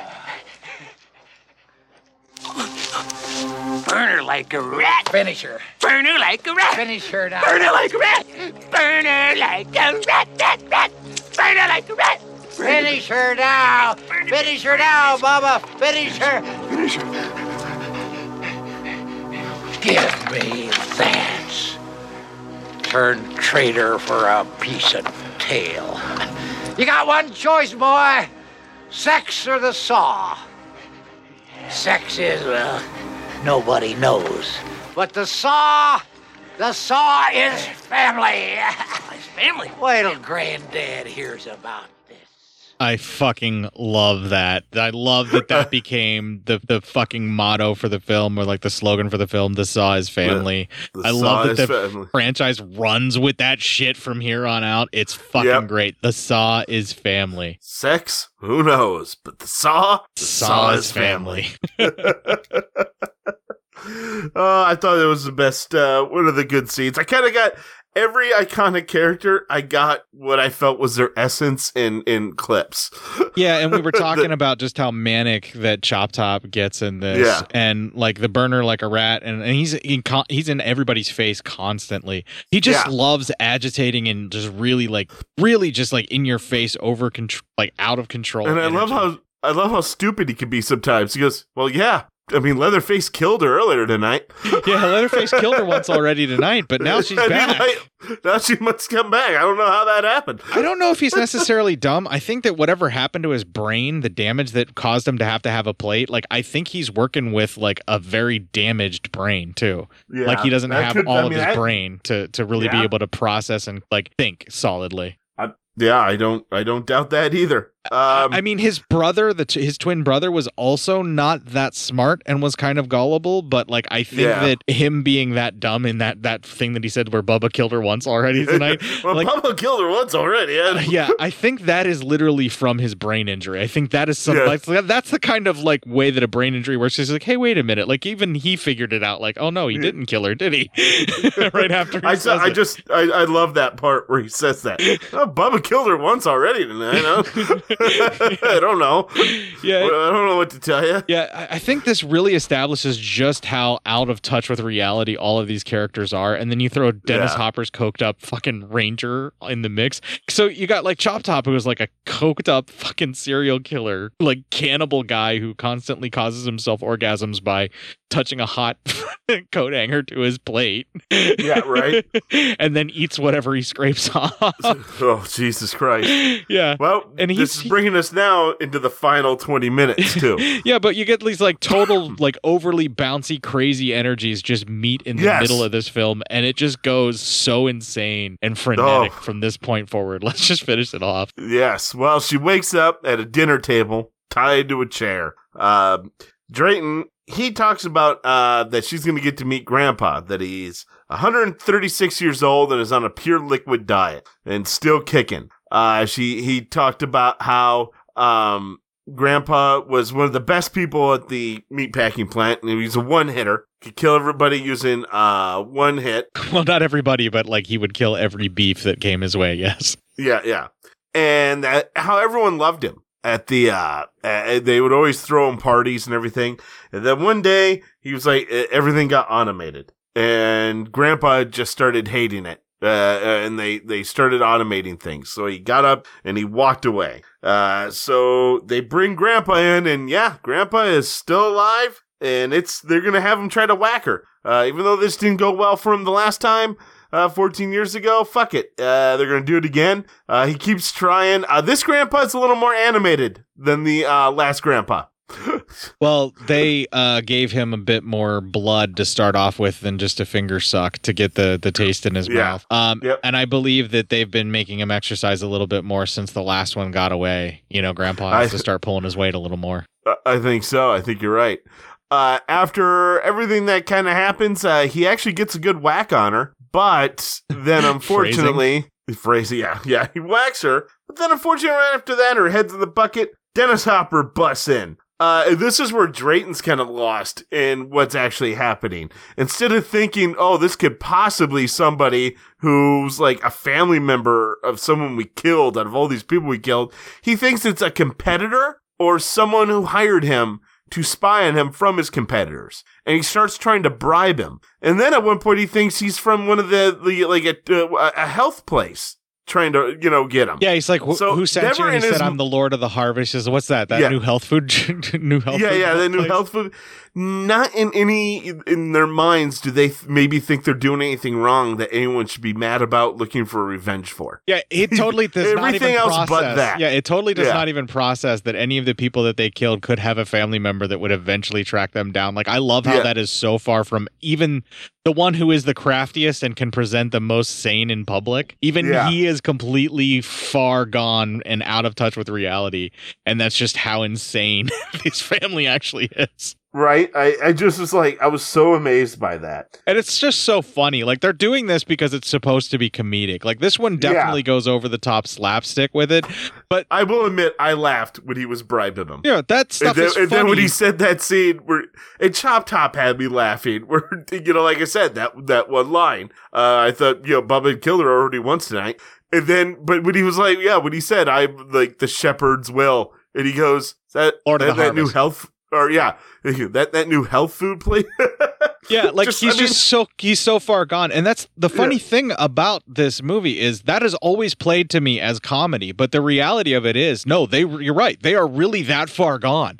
They are really that far out of touch with like any semblance of normalcy or reality. I mean, look where these people are. They're living like really far underground, like Yeah. and chopping up people and serving them to other people as food. And this is their big production weekend that they're working extra hard collecting they and gotta win serving. the chili cook off, all that kind of stuff. Yeah, like it's just like it's just so insane. And then the guy comes in to get revenge and they don't even register that he could possibly want the revenge. Yeah, that's I never thought of that until you brought it up, but my god, Yeah. that's so true. And it makes it that much more horrifying that you laugh Yeah. at every fucking thing they say. when they're just so far gone, they don't know that they're even being funny at this point. Right, like he's dead serious. Like he really thinks he's a competitor. Like I thought he was. I always thought he was just fucking with him and talking shit because that's the kind of guy that he is. But no, you're right. No, he really is that far gone. He doesn't know. He he could not. th- There's no way that people actually care about what he's done uh, to the people because they're not people. They're just they're cattle. They're beefs. Yeah, they're just they're, They're beef. They're just food. Like yeah, from where he's standing, it's always going to be a dog eat dog world, and there just ain't enough dog. Yeah, exactly. Um. So anyway, uh, then uh. Uh, Stretch comes out uh, and she goes, of the, brings her head out of the pail and she goes, Lefty. And he went, Sister. And then he got pissed and he takes the chainsaw and right as uh, Drayton tries to run away, chainsaw him right up in the ass. Woof, that's gotta hurt. Now that effect definitely really holds up in Yeah. the HD because they did it to where the junk just kind of comes out of the back whenever he chainsaws Uh-huh. his ass. But they Yeah. did it in such a way where the chainsaw cuts up there that it really you feel it. Like it's very visceral feeling and they show just enough and they cut away just enough. And obviously the actor sells it too. it's so fucking Yeah, of course. grotesque. He chainsaws him right through the middle of his ass. Oh, right in the middle of the ass. Oh, it was the worst, but also the best. Um, so anyway, um, he hides underneath the table. Leatherface and Dennis Hopper do a chainsaw sword fight. All the while, uh, Chop Top starts chasing, uh, Stretch. Well, anyway, This is one of the it- most epic chainsaw fucking fights you will ever see in your life. Not realistic enough, not like believable in any way, shape, or form. Like, obviously, the chains would rip off of each other, the chainsaws would go flying back on the guys, and they would both get cut up. Like, it, it can't be, you, you can't really believe that this is a thing that anyone would really be able to do, but it is so epic and so amazing. Yeah. So then, um, at this point, underneath the table, Drayton decides, well, guess it's time to go out of business. Uh, this, this kind of stuff happens. Um, then he decides, uh, to grab a grenade from, uh, the, uh, hitchhiker's body. Um, he goes, uh, one funny thing, he goes, well, I was looking for those hemorrhoids to get fixed anyway. Yeah, So, yeah, he sure did the trick on my hemis, you know, save me a trip to the Hemis. hospital for them. and then Do we say what he called the grenade? I don't think the term in and of itself was racially motivated as other ones because I think Charlie was just the overall nickname for Yeah, for the enemy, you know. for, for that specific enemy for like the Well, Viet he, Cong. he calls the grenade a fuck you, Charlie. Right, which that I don't feel has the racial connotation in it. And if it does, Yeah. we apologize for repeating We- it. Yeah, but like we're sorry. Yeah, but that's what he refers to it as, and I don't think it does have that connotation. And obviously, Chop Top brought that back with him, and he let Nubbins hold on to it for him. Yeah, right. So uh we go back to more fighting. Uh we cut then to um Stretch getting chased. She sees an exit sign. Here comes Chop Top. She actually is able to put a lamp right onto his metal plate, electrocuting him. Um, Considering what we already know, that might have been the ultimate experience and something that he will try again on his own. Right. Um then uh we cut to Dennis Hopper fucking guts Leatherface all the way through with his chainsaw, fucking him up completely. This is the Um, sequence that I was talking about where they have the Yeah. chainsaw while it's running and both the chains are moving the whole way Yeah. through Leatherface with it stuck through him like that. Yep. This was the masterpiece and this still looks incredible. I mean, you can tell how they did it obviously because that's the way practical effects work and but like the way that they got the chains to move in unison like that like and the way that they were able to move Leatherface and you still see the chainsaw moving, beautiful. Like chef's kiss, man. That was so wonderful. And it's still Yeah. amazing. It's still cool. It was fucking it was fucking gnarly. So yeah, it's every bit gross as it is beautiful in its execution. At this point, then something hits Drayton's head. He drops the grenade. Uh, Dennis Hopper's pretty much just screaming to the high heavens. Cut back to Chop Top, and we see uh, Stretch. She's climbing out into the outside from the caves, and we see a giant explosion and poof come up. So they all dead. Um, One would think. one would think. Uh, so anyway, um, Chop Top's still chasing her. She gets up to this top area, and we see a very dilapidated woman, grandma, with a chainsaw on her. Chop Top says to stay away from her, but Stretch grabs the chainsaw and tears it and a part of grandma off of her. Both of the arms were attached to the chainsaw, Yeah. and both the arms came with her. And I swear you could hear her screaming as if Grandma was possibly still alive. And this Grandma was still alive because when Chop Top went to check on her, her head moved. Oh, that's fucking terrifying. Grandma was still alive. Nothing And ever as he fucking tries dies to in this family. his, yep, as he tries to call his family, she's trying to start the old chainsaw. He keeps cutting the fuck out of her because he doesn't think she's gonna be able to start it. Oh, horrific. Using a straight blade, just cutting her. Oh, that was fucking rough to watch. But she finally does start it. She oh, oh by the way, before all this, when he traps her in that room before she grabs the chainsaw, he starts cutting his own throat with the straight razor. It's like death eating a cracker. Yep. Um, as they go, she chainsaws him right in the fucking stomach as well. He falls down into the hole, uh, supposedly killing him. She much pulls her own Leatherface dance moves, screaming to the high heavens with the chainsaw. Roll credits.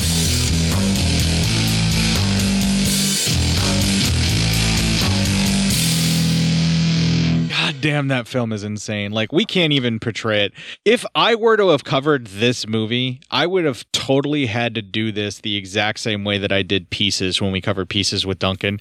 You remember where Oh, yeah. I wouldn't let you guys talk and I kept interrupting you and I kept saying, but never mind that. And you're like, why? And I'm like, shut the fuck up and never mind. And I just kept going. like, that's how this movie goes, too. Like, Pieces and Chainsaw 2, I can promise you, are an amazing pair of films to watch back to back. Watch They- I Chainsaw mean, 2 uh, and then watch Pieces All right, I gotcha.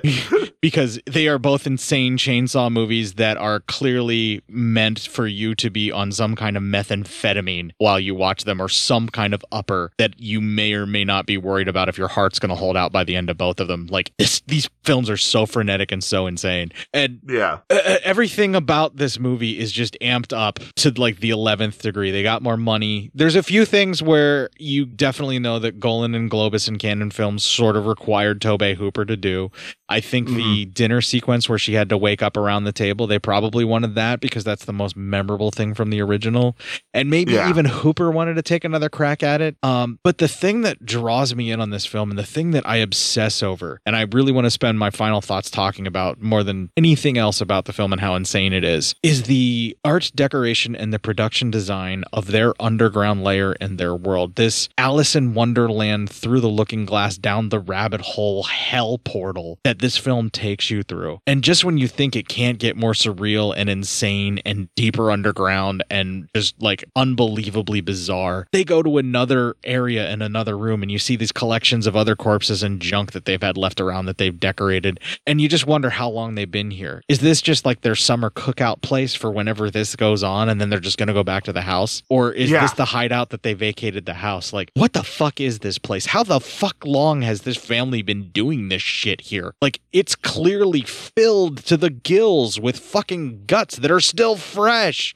Like, what the fuck is going on with this nightmare world? And it's so beautifully designed and horrific. And this is the stuff that I obsess over in this movie. Like, the chainsaw head thing is fucking cool. The the puppeteering corpse thing is fucking awesome. Don't get me wrong, but this world, like, I am like constantly uncomfortable and feel like Because I'm living in a Cannibal Corpse song in this fucking world that's underground. It's so terrifying. And you can tell they have spent 14 years in the same location. For as massive and as deep as these caverns are, and they're all filled with bones and body parts. and like settings of like a living room or they would reset up uh they, they reset up franklin in his wheelchair they bothered to take that all with them it's like a shrine to themselves and their various kills like a, a way to go back and examine it all and they don't throw anything away i mean they keep their No. family members who clearly never die like i always thought that i saw grandma's head move and like i you could hear her somewhat scream but i always thought Yeah. that was just like in my head and and they played it but like no in, in the high definition yeah she kind of looks at him a little bit and yeah, kind of she looks at him. bit. I, I'm with you. Yeah, that's that's there. She just tore off grandma's arms and grandma's probably going to die, but grandma's fucking blood is dust. So what the fuck are these people? How the fuck long do they live? Yeah, I have no idea. Like everything But about this know. movie is terrifying to me, but like it's so awesome and entertaining at the same time. But these people are not human, right? Like they can't be. These are like some kind of archetypical demons from hell. Exactly. Yeah. I completely agree. It's fucking scary and when you're running the caverns with her. It's fucking her and, and, and it could have gone on a max creep out factor. But then you factor in Dennis Hopper high on coke, just destroying the fucking place, and it kind of takes you out of it a little bit, but not in a bad way. It kind of like, oh my god, now you're pumped because you want to see this fucking fight coming. Yeah, no, you need that. You need to have them cut away from the shit that's in this world because as bad as the house was, this is an entire cavernous world that she cannot possibly easily escape. In any she can't jump out a fucking window and get out like she could in the house. Like Yeah, she's exactly. fucking trapped and we're Yep. trapped in there with her. And all we have is the vain hope that a coked out fucking ranger decked to the nines and chainsaws is going to saw his way to her in time. That's so insane. Everything about this movie just makes no sense and, And it's so crazy and I love every fucking minute of it. And all he's going to do is going to give her a chance to run. I mean, he's not like going to escort her to safety because he doesn't care about that. No, he's not He here for her. killing him. He already told her, "I used your girl," and he admitted it. Yeah. And he was gonna save her, and he was gonna let her run. At one point, he says, "You got to run, sister. You got to run," because he's he's not fucking hanging there for you. Yeah, he's not here for that. He's not here to get her out. He's here to make sure they stay. yeah, he's here to make sure they die. Yeah, he's here to bury the devil in his own world. Like that's what he's here for. He does not give a shit about her. And that's the thing is she realizes at some point she's so alone. And you just see it where she like crosses over. And I think the moment she rips grandma's arms off and with the chainsaw in hand, and then she's just there where she's like, doesn't even care how much damage she's taking, where she's getting sliced up, or whether or not she's gonna live. All she cares about is getting that chainsaw started because she is gonna gut that motherfucker. That's yeah, it. she's, she's gonna kill a motherfucker, and that's all she wants to do. Yeah, that's like she is at her breaking point there. And when she does the chainsaw dance, that is totally her just been pushed into their frame of mind, like into Yeah. their reality. And I think that she's gone. Like we probably would never see a character like this again come back, you know, after what she's been through. And as much as I love the original film, fucking Stretch goes through way more than Sally Hardesty does. Sally watches her brother get chainsawed, but like the shit that Stretch goes through is pretty goddamn horrible. Well, where where Sally has to see a man wear her brother's new f- wear her brother's face. She has to wear the guy that was wooing her. She has to wear LG's face. Yeah. Yeah. So you, I mean, I'm saying you're, you're, yeah, you're right. Jesus Christ, it's insane. Like I'm not yelling at you because I'm like trying to convince you. I'm yelling Yeah. at you because like I can't fucking believe it. I've seen this movie so many fucking times. It's another one that I've watched way more times than I can fucking count. And I know I've seen two way more than I've seen one because I saw it before I saw one. And I loved yeah, it then. is- like, and every fucking So you did the same thing I did. You saw two before one. yeah. But every fucking time I watch this movie, it still makes me feel uncomfortable. It still makes me feel awkward because I'm laughing and I'm loving it and I'm having such a good time. But at the same time, I'm like, this is fucking horrific. This is fucking Yeah, right? terrifying. And it's the kind of black humor that Tobe Hooper tried for in the first one and failed gloriously to that film's wonderful advantage. Because he was Yeah. Trying for that kind of slapsticky black humor, like that we were The seeing. first like, film was completely creepy. Yeah, like and the- the- disturbing. there's you know there's a sequence where Leatherface rounds a corner and does like a Keystone Cop skid in his cowboy boots to Yeah. slow down. Like they were trying to make that to where that was supposed to be comedic relief, but all it is is you're just like too terrified to even realize that's what happened and you don't care. Yeah. They found There's the only terror. This one has wacky hijinks. yeah, they found terror. the balance and they were able to do it. And I think it's because they had more money, they had more experience, they had a crew coming in on it. And I think the people in front of the camera really helped too. This film would not be anywhere near as memorable and enjoyable as it is if it weren't for Jim Siedow and for Bill Moseley and for Dennis Hopper's insanity. And then they needed an anchor. And that's totally what Caroline Williams was in this film. She had to play straight to all of this insanity and she had to be our conduit because she had to be our rational thinking person trapped in a hell world that we could connect to and understand what's going on. And at a certain point, we lose her, and that's when the film really gets uncomfortable by the end. Yeah. and I love it for this. It's so insane, and it makes me feel like I'm losing my own goddamn mind by the time it's over. And it's so effective. And like, I know everything that everybody says about this, where it's like so over the top, it's so gory, it's too wacky, it's all this stuff. And I'm like, yeah, you're absolutely right. It's too goddamn much, and that's the point. Everything about it is too goddamn much, and But that's that, perfect. that was the 80s.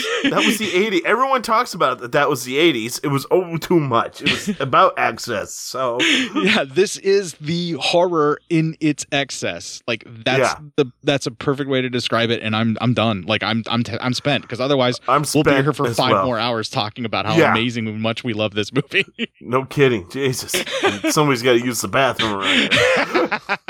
All right. Well, we do have another piece of feedback, uh, like one Fucking piece of feedback for a congratulatory message. So why don't we take the break? We'll do that, and then we'll just close out the show. Sounds good to me. All right, so we're gonna have our Geek Radio Daily promo and a little bit more music befitting of Texas Chainsaw Massacre 2. Are you having trouble keeping up with the ebbs and flows of modern geekery? Is the real world holding you back from knowing what is happening in the geeky world?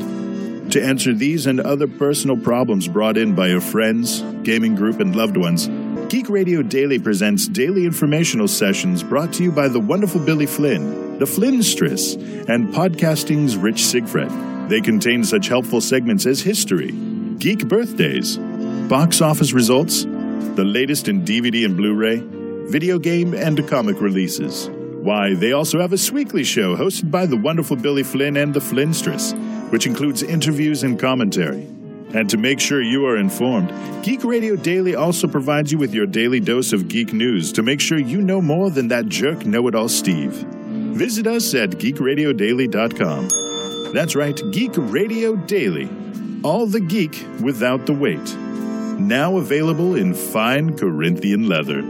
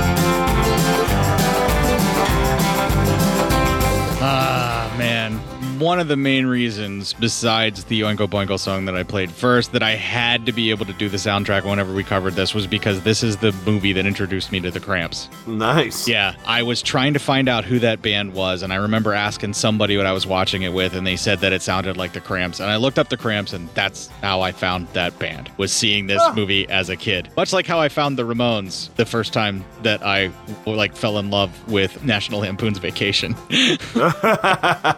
nice. Hey, it all makes sense. Yeah, we don't have time for that because you really have to go to the bathroom. We barely have Yeah. enough time for. Time for incoming mail! Yeah, huh, huh. All right, so you we answer questions here at Cinema Psyops. You may or may not remember we were contacted by a gentleman named Wick not too long ago who sort of had a whole bunch of answers to questions about breast augmentation that we had while watching Andy Sidaris films. Ah. Okay. Do you, you remember that? All right. And I I believe think I remember that. Yeah. also, I believe they were the person who was um like the like had met Pat Morita or had Oh yes, yes, yes. Okay, and was involved remember with yeah. I- I'm, I kind of remember vaguely the Pat Morita stuff, but I remember the the breast augmentation because I'm a fucking pig. Well, anyway, Yeah. uh, Wick actually reached out to us to give us a congratulatory message, so I need to play it. Here it is. All right. Hello, Cinema Psyops boys. My name is Wick. About 50 episodes ago, you included my email explaining and discussing breast augmentation and reduction on your show, and I can only imagine how proud my parents must be of that. I just wanted to say congratulations on 300 episodes. It's a hell of an accomplishment. You deserve any feelings of pride, accomplishments, shame that you may be experiencing. But keep it up. I wish you both the best. And please remember, if you ever have any questions whatsoever about breasts, don't hesitate to reach out and ask me. Good luck, gentlemen, and keep, as they say, fucking that chicken. What? I like how he questions himself at the end there. We okay, we will. Is is that what they say? Because I have not heard what- them say that, and that's, I've never heard that saying, Yeah. but I mean, listen, I'm from up north. What do I know? Yeah. okay, so he's definitely the breast augmentation guy that, that talked to us about the breast augmentation and how the scarring worked and everything. And that was a very, very informative fucking email. Um, the only thing it lacked was photographic uh, diagrams of what we were talking about, but this is an audio format, so the descriptions were probably much more appreciated by the audience. Probably. I just want to see pictures of boobies. Well, who doesn't? yeah. Why don't we take a break and look at some then? All right. Well, finally, now you're getting on my level. Thank you very much for reaching out for us there, Wick. Uh, Yes, I know, thank you. I know that they were trying to get on episode 300, but I didn't really give people notification. I just kind of threw it out there, and I was like, if people are going to reach out, they'll reach out in time, or they'll find out as soon as they hear it. And uh, we got plenty of messages and everything. But of course, if you guys want to reach out to us about the Texas Chainsaw Massacre franchise, because I'm sure there's going to be some disagreements for the next couple of movies we're about to cover. oh, I'm sure. Yeah. Now, now the fuzziness starts wearing off, and we get into some some real talk. yeah, some disappointments about to start setting in. Yeah. right. So, uh, and you know, I any if you want to kind of disagree with us or talk about you know some of the points we have to make, if uh, you just want to congratulate us for, for making it five years into your ear holes, or if you have want to weigh in on the whole thing about you know me adding the music back in on the Legion on Patreon and uh, releasing it as soon as it's available or as soon as I get it done. I mean, you know, and be and, you know, be cool about it though.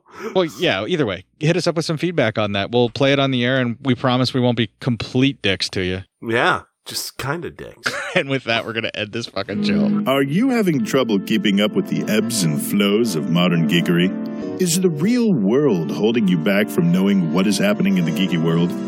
To answer these and other personal problems brought in by your friends, gaming group, and loved ones, Geek Radio Daily presents daily informational sessions brought to you by the wonderful Billy Flynn, the Flynnstress, and podcasting's Rich Sigfred. They contain such helpful segments as history, geek birthdays, box office results, the latest in DVD and Blu ray, video game and comic releases. Why, they also have a Sweekly show hosted by the wonderful Billy Flynn and the Flynnstress, which includes interviews and commentary.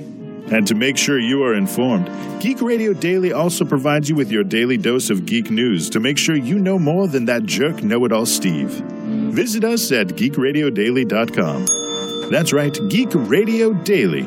All the geek without the weight. Now available in fine Corinthian leather.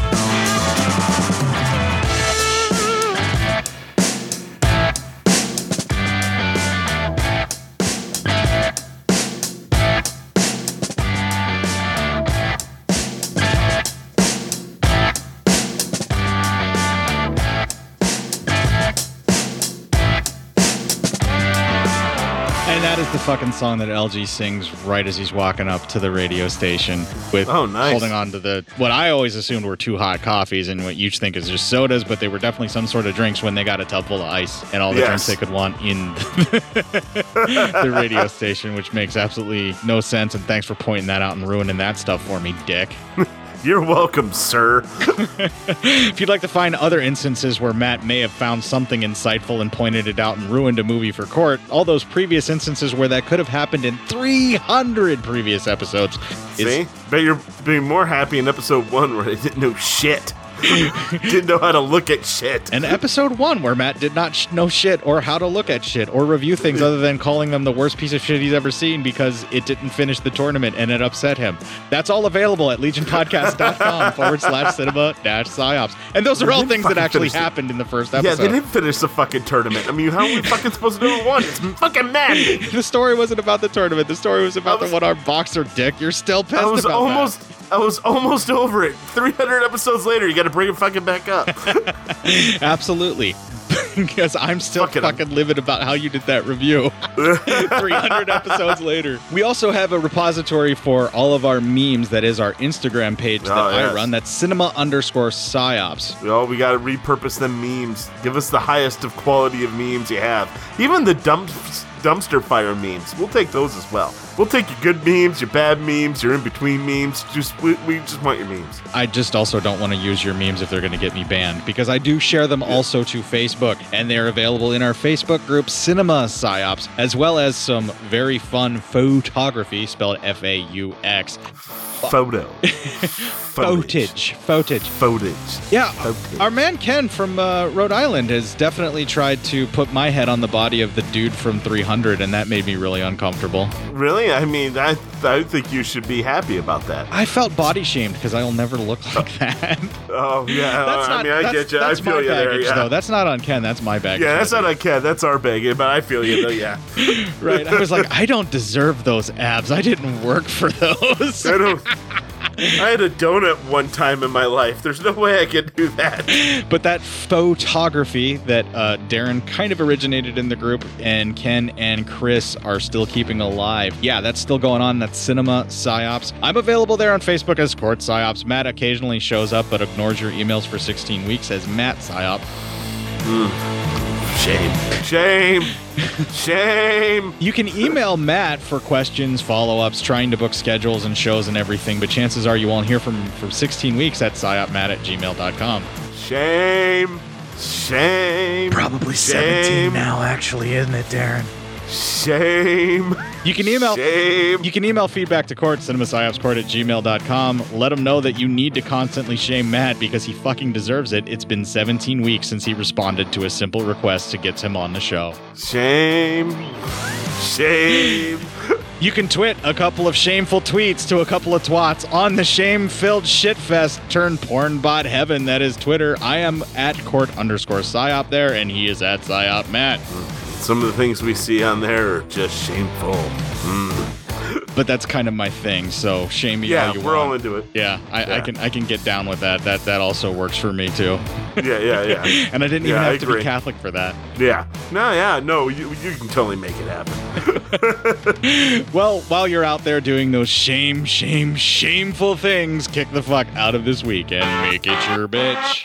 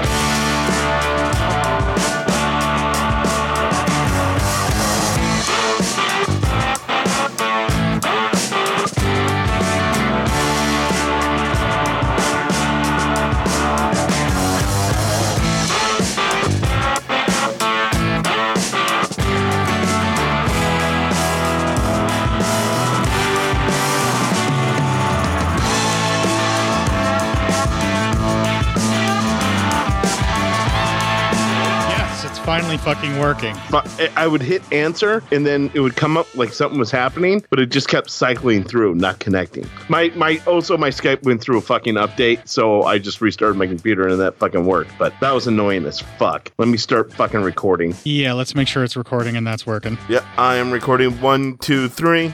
Perfect. And it's going through the microphone and everything.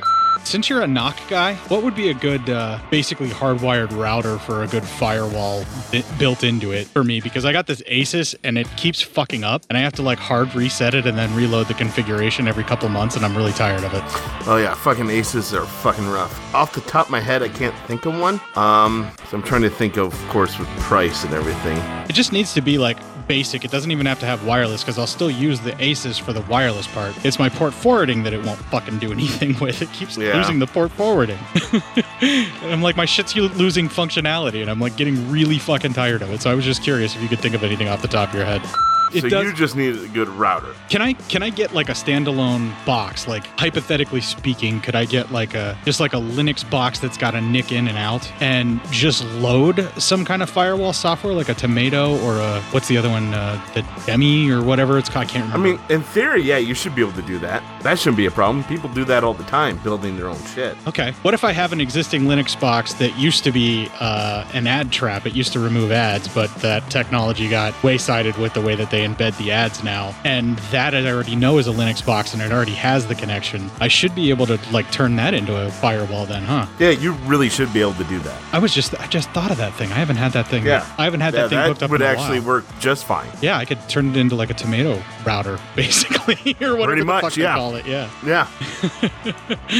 Yes, and then it will port forward. you know what? Just because my Skype needed an update, Yeah. I was like, I'm almost positive I'm gonna have to restart my computer if this doesn't work. Just and I was almost positive that was gonna do it. Bev is demanding to be able to have people over again now that, Oh, now yeah, that we're yeah, of course. And so we were we were cleaning earlier, and I was like really flustered and really overheated. So you having problems? I'm like, uh, I can Oh, catch yeah, my yeah, breath. that's- so it was that's it was gonna get ya. kismet. Yeah, it was Yeah. totally kismet. That was awesome.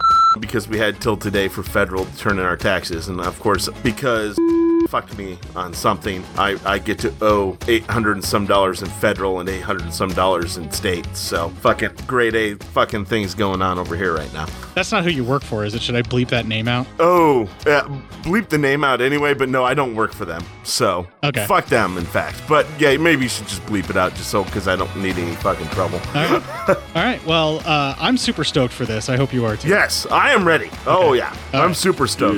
Let's do this. You hear that okay on your side? Oh, perfect. All right, let's fucking rock and roll. Here we go. Yeah. Two different edits. One with the copyrighted music. Oh, I, I said the bad word. Yeah. Hello? Sorry, taking a keto level. I thought I had more time. Ah.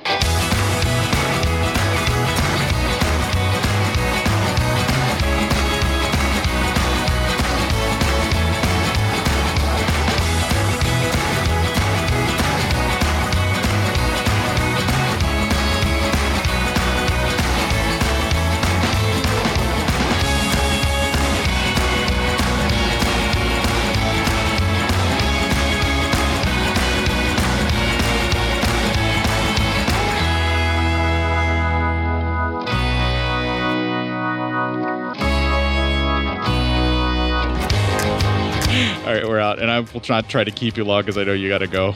yes, thank you. Woo! All right. Uh, let's see here. Okay, hold on a second, and I'm going to stop recording. All right, I'm done.